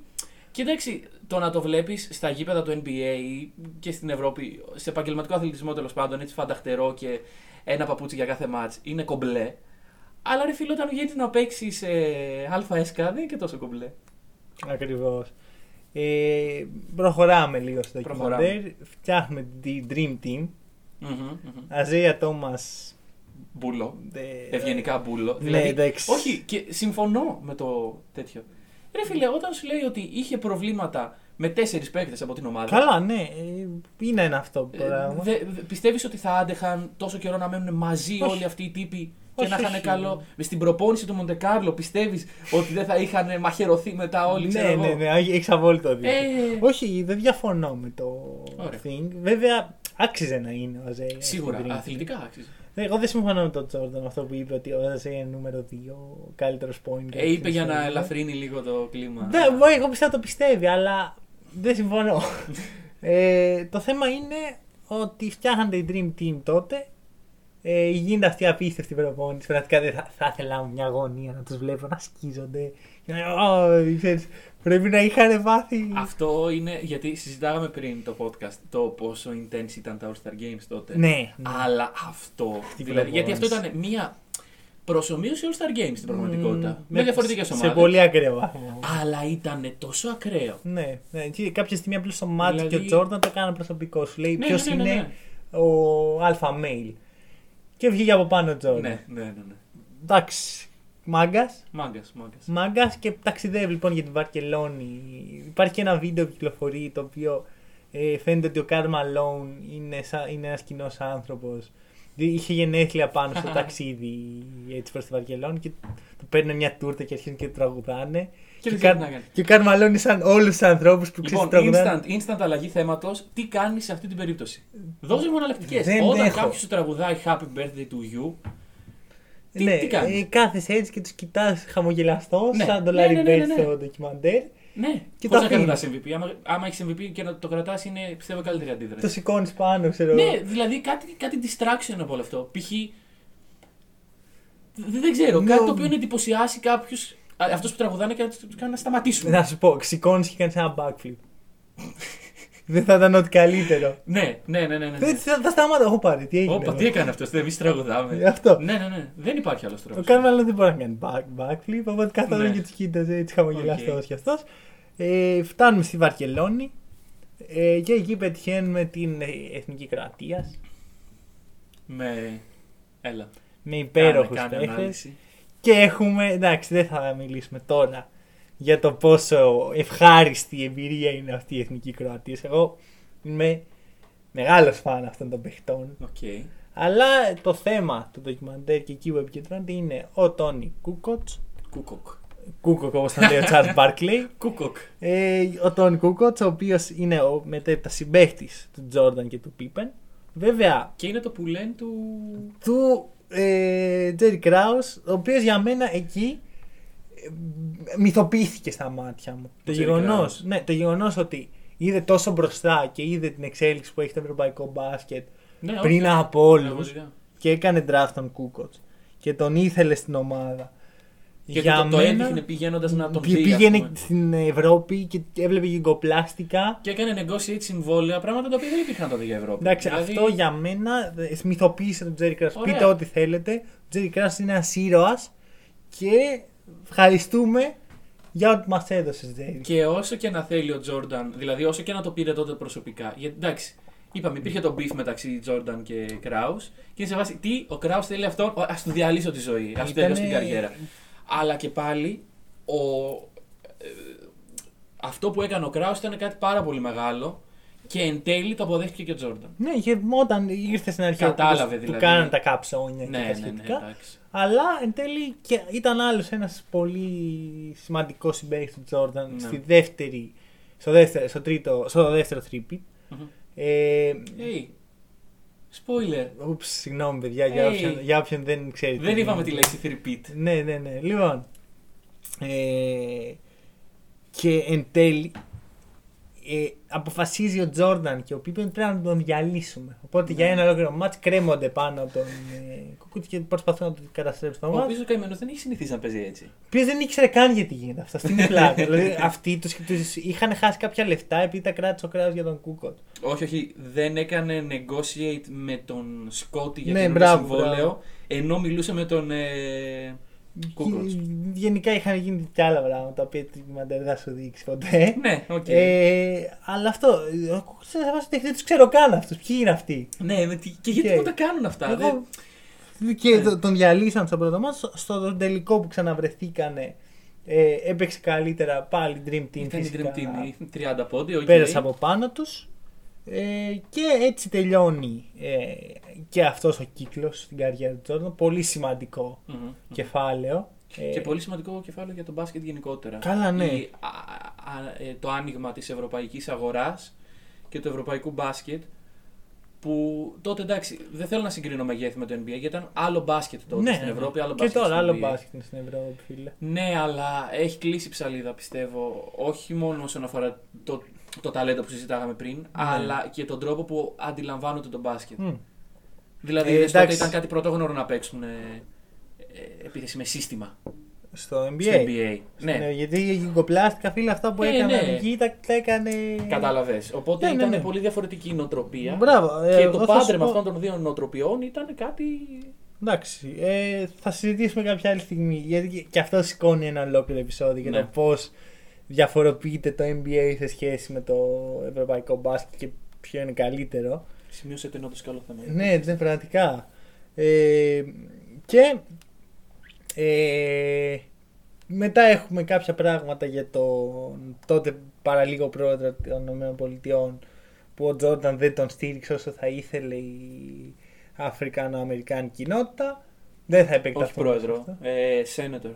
Έστω, Γερουσιαστή, ο πρώτος μαύρος γερουσιαστής. έστω εντάξει, ε, δεν θέλω να ασχοληθούμε να σου πω την αλήθεια, Οκ, γιατί- ε, να σου πω το εξής όμως ότι ε, ο Τζόρνταν ήταν κάτι παραπάνω από παίκτης Ναι, ήταν, τότε. ε, οκ, αλλά ο ίδιος δεν μπορούσε να το διαχειριστεί αυτό. Πιστεύω. Μέσα του έπρεπε να κάνει πολλές κολοτούμπες μεταξύ εταιριών. Δηλαδή, Α, ναι, πρέπει από να τη μία διαφημίζει. διαφήμιζε, αλλά από την άλλη λέει: Όπ, εγώ θέλω να ασχοληθώ με τον μπάσκετ. Δηλαδή, δεν ήξερε ακριβώς πού να βάλει φρένο, πράγμα που οι σημερινοί παίκτες ξέρουν γιατί έχουν την εμπειρία. Ο Τζόρνταν τότε ήταν πρωτοφανές αυτό το πράγμα. Εντάξει, αλλά είδες ότι τα έκανε όλα πολύ καλά εν τέλει. Ναι, εν τέλει τα έκανε όλα και, πολύ καλά. και business και μπάσκετ. Ναι, ναι, ναι. ναι. Εντάξει, Και ακόμα το business το κάνει. καλά, τώρα καλύτερα από τον καθένα Ναι. σε αυτό το τομέα.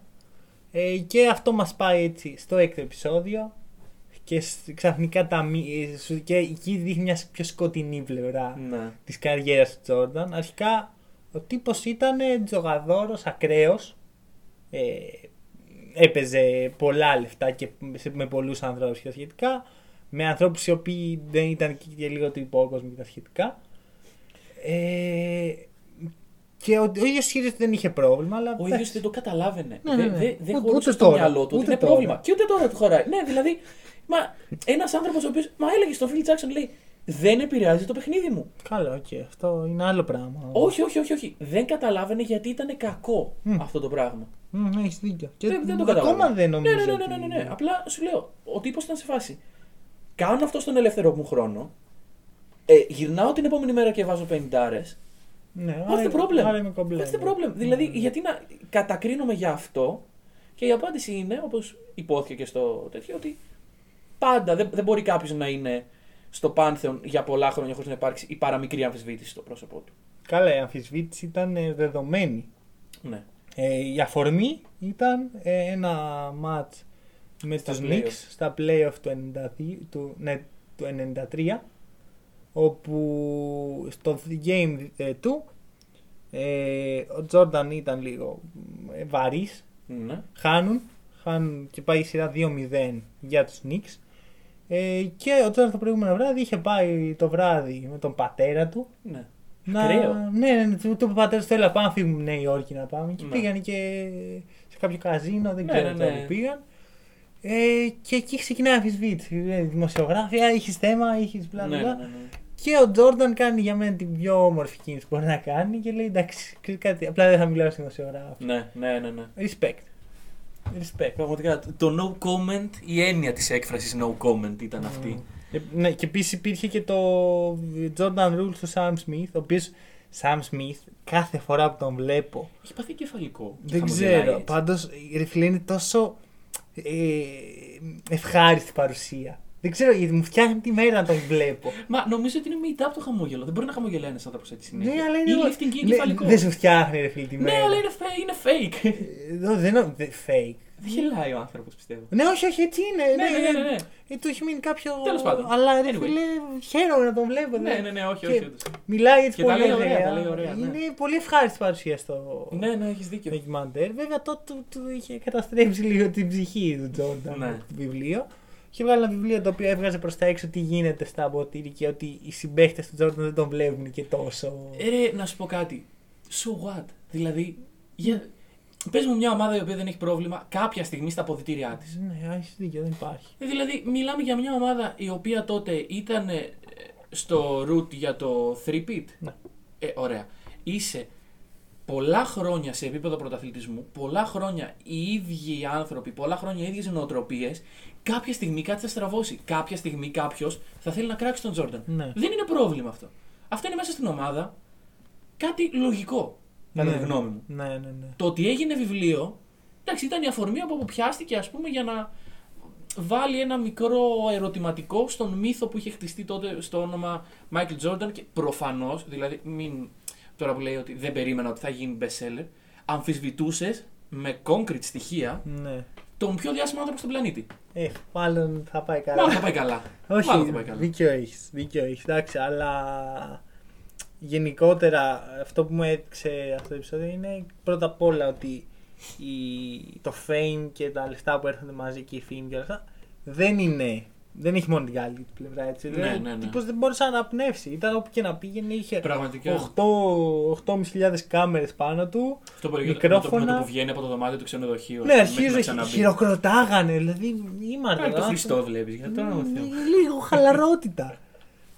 ε, Δε, όχι, δεν υπήρχε χαλαρότητα. Αυτό. Ήταν το είδωλο. Ναι, το ναι, ναι. είδωλο. Ναι, ναι, ναι. Ήταν rockstar και παίκτης μπάσκετ ταυτόχρονα. Πω, το πάρα πολύ ωραία. Πλάκα, Ευχαριστώ. πλάκα. Ευχαριστώ. Ε, ήταν αυτό. Και εν τέλει, ε, σου λέω κάποια στιγμή φρίκαρε. Λέει: Οκ, Ναι, παιδιά, δεν θα μιλάω στους δημοσιογράφους. Εν τέλει, αφού κερδίσαν τους Knicks και είχε έτσι το, τα bragging rights, μίλησε σε έναν δημοσιογράφο. Βγήκε και έκανε μια συνέντευξη. Ναι, για να πει ότι παιδιά δεν έχω πρόβλημα βασικά. Ναι. Το οποίο είναι ε, αμφισβητήσιμο. I don't have an addiction to gambling. I Ε, have an addiction to competition. Ναι, μπράβο. Το, βε- το έθεσε ωραία ο Ναι, άτιμος είναι, όμως. είναι τρελή ατάκα αυτή. Μπορεί Ναι. να το χρησιμοποιήσει για οτιδήποτε. δεν έχω addiction Στα τσιγάρα. στα τσιγάρα ή στο competition. Αυτό. Κακό παράδειγμα. Ναι. δεν, δεν- δεν ξέρω. Μάλλον- Χειρότερο παράδειγμα δεν μπορούσε να Μάλλον όχι για τα πάντα. Ναι, ναι, ωραία. ε, Πάντως πολύ ευχάριστο. Πο- πο- πολύ ευχάριστο επεισόδιο και αυτό. Γενικά, ε, Πάει για καλά. να κλείσουμε σιγά σιγά, είναι πολύ ωραίο. Εσύ. ναι, ναι, ναι. Πολύ ωραίο. Δηλαδή, τώρα που έχουμε δει έτσι έξι επεισόδια, έχουμε φτάσει. Πω, πω, άλλα τέσσερα έχει. Δυστυχώς. Έχουμε Θα βγει φύγει. season 2. Έχουμε φύγει από τη Μα μέση. λέγα Wizards. Το γιατί season 2 όχι; θα είναι. ο- Wizards. Ε, Η παρακμή. να σου πω την αλήθεια, θέλω να ξεχάσω ότι Ναι. ο Τζόρνταν πήγε στους Ξέρεις, άμα, άμα γυρίσουν το ντοκιμαντέρ με τον ίδιο τρόπο, ίσως να σου αρέσει, ξέρω εγώ. Μα έχει Μπορεί. γυριστεί τόσο ωραία αυτό Μπορεί, το ντοκιμαντέρ. μπορεί. Και εντάξει, τα πλάνα. Δεν μπορώ να καταλάβω πώς τα έχουν κάνει να φαίνονται τόσο ωραία. Γιατί Ήταν άμα δεις φτιαγμένο γι' αυτό. άλλα βίντεο. Όχι, όχι, όχι γι' αυτό. Τα πλάνα, ρε παιδί μου, οι εικόνες. Άμα δεις άλλα βίντεο από αυτή την εποχή, είναι θολά και ασπρόμαυρα. και... Ε, Όχι, ασπρόμαυρα δεν είναι, αλλά ξέρεις είναι. Το computer science έχει προχωρήσει στην πραγματικά, επεξεργασία εικόνας. Φίλε, το έχουν κάνει απίθανο. Ναι. Απίθανο, δηλαδή Ναι, ναι, ναι. και οπτικά είναι πάρα πολύ. Το μοντάζ δεν το συζητάω. Γενικώς είναι ένα αριστούργημα και άσχετα άμα βλέπει κάποιος, άμα παρακολουθεί μπάσκετ ή όχι, πρέπει να το δει. Το έχουμε ξαναπεί αυτό. ναι, αλλά οπωσδήποτε. πρέ- εγώ το λέω σε κάθε επεισόδιο και την άλλη εβδομάδα αυτό θα πω. Ωραία. Πρέπει να το δείτε, είναι must. Μάλιστα. Έτσι και έτσι κλείνουμε. Την άλλη εβδομάδα τι θα κάνουμε για να δεσμευτούμε; Δεν θα μας. δεσμευτούμε. Δεν θα Ποτέ δεσμευτούμε. δεν δεσμευόμαστε. Εδώ Εντάξει. πέρα είμαστε ελεύθερα πνεύματα. Οκ. Ας μπορεί να γίνει κάνα καλό έτσι να αρχίσει πάλι το NBA. Καλά. Ναι, ναι, ναι. Ελπίζω, ελπίζω ότι σιγά σιγά Πιο θα πιθανό μπούμε να σε αυτό έρθει ο το πράγμα. στρατός να μας μαζέψει. Ναι. Εντάξει. Επιστρέψαμε Αστείο στα αρχεία. στρατού, γιατί γίνεται μόνο όταν είμαστε από κοντά το αστείο Δηλαδή, του στρατού. ελπίζουμε για τα επόμενα πολλά podcast. Ναι. Βασικά, ελπίζουμε να μην ξανακανιαστούμε Ε, φίλε, εντάξει. δεν- αυτό. Εντάξει, θέλει προσοχή ακόμα, βέβαια. Μην το παρακάνουμε. Stay home, stay, Stay stay healthy. safe, stay healthy και όλα αυτά τα. λοιπόν, και έτσι κλείνουμε το σημερινό podcast με αυτό το μήνυμα. Ωραία. Ε, από εμάς, καλό βράδυ και καλή συνέχεια. Καλή συνέχεια.